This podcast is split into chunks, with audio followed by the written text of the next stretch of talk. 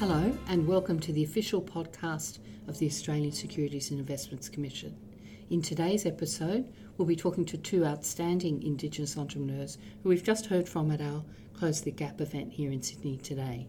My name is Justine Butler, and with me are Jasmin Herro, CEO of Outback Global, and Liam Ridgeway, founder of NGNY, an Indigenous digital enterprise.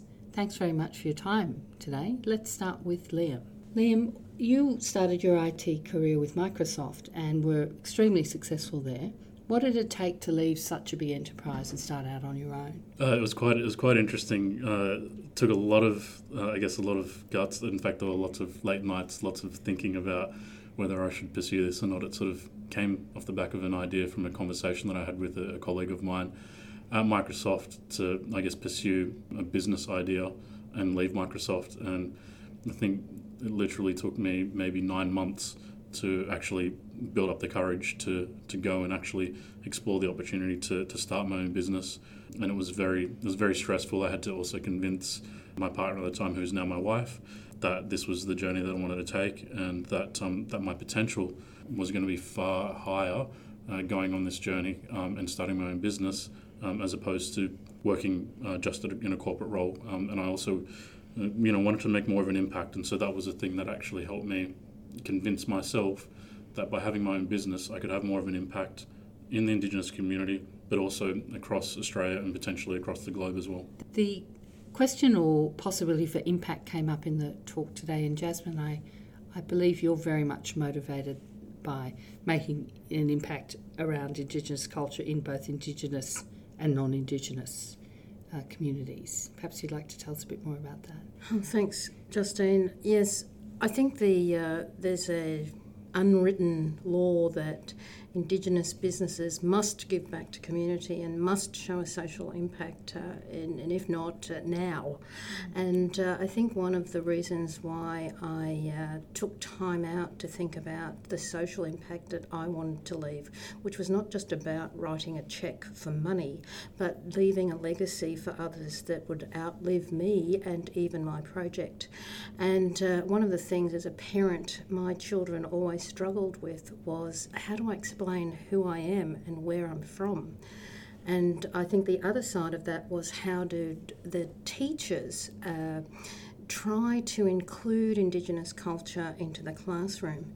So, uh, as a parent myself, I thought um, I was getting a little tired of teachers asking me, So, um, what do you think we should do for NAIDOC week this week or this year? And uh, and I think that uh, started me thinking about how could I make it easy for my children to explain about their culture and how could I make it easy for the teachers and the other students to understand how interesting it was. And so that's why I embarked upon the TEDAMEC project and indeed writing the books and uh, creating the workbooks and teachers' resources to go with it.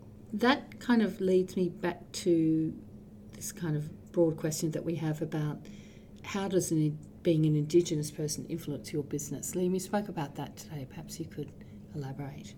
So, being an Indigenous person and, and being in business for me, and I you know, can also talk for, for John, my business partner, as well, it is a core part of, of what we do, um, why we exist, and how we do what we do. So, being Indigenous and having a business, you know, as Jasmin talked about, we want to be able to make an impact. You know, we, we call it a social impact, but for us, it's about an impact of, of sustainability, of enhancing um, and improving the lives of, of our community, our people. You know, we talk about this this whole idea around the gap, and you know, we want to participate and look at the way that technology plays a role in closing the gap but I guess the other side to it as well is that there's not only a gap in relation to Indigenous Australia in connecting with um, you know Western education systems, but it's also non-Indigenous Australia and how it is connecting with Indigenous perspectives and culture as well. And we want to be a part of that journey too, and look at the way that technology plays a role in capturing our culture and being able to share that with the rest of Australia and with the rest of the world. So being Indigenous and owning our own business absolutely for us go hand in hand. It drives us every mm. day, and this is why we've we've coined the term Indigenous digital economy because we want to achieve success in our business, but it's the bigger picture, the success for our people, the success for our community, and the growth of our community. So, Jasmin, you've managed to start a workwear uniform supply company that now I believe, has a partnership in the United States, amongst other things. So it's a global enterprise. What are some of the key challenges you encountered as you went on that journey? Some of the key challenges would have been uh, finance and capital. Uh, having a products related business is uh, never easy, and funding yourself, uh, bootstrapping only goes so far. So, I think um, uh, building relationships with your financiers are also very important, but also having a clear discussion, open, two way discussion with our customers also helps um, make our delivery and uh, service easier. And I think it's all about building relationships. And uh, I think, as far as uh, Aboriginal people, Torres Strait Islander people are concerned, uh, I think when you hear us introduce ourselves, we normally talk about where our mob is from or who we belong to. And uh, what I've found is that once you actually start to build these relationships internally with some of the big organisations that we deal with, that's where the respect and the understanding of what we're trying to achieve comes across.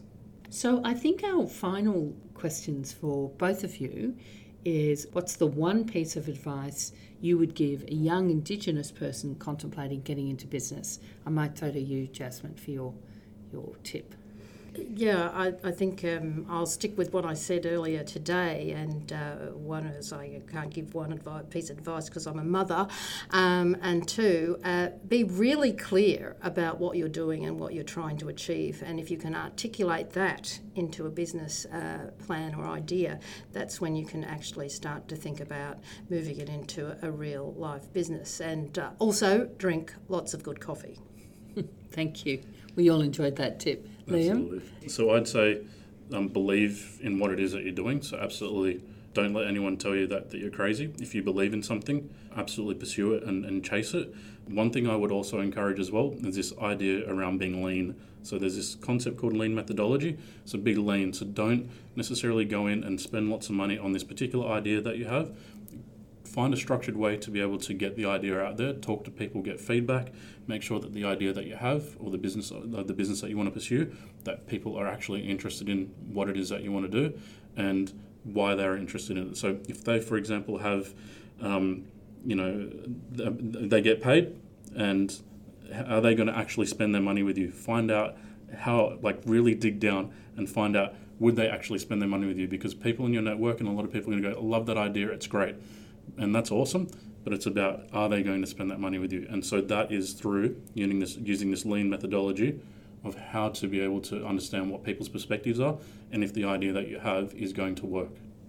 Thank you so much to both of you for sharing your thoughts today. And I certainly feel like we've got more of an insight into closing the gap with economic empowerment. So thank you both. Uh, thank you. Thank you. We'll be back shortly with another episode of the ASIC podcast.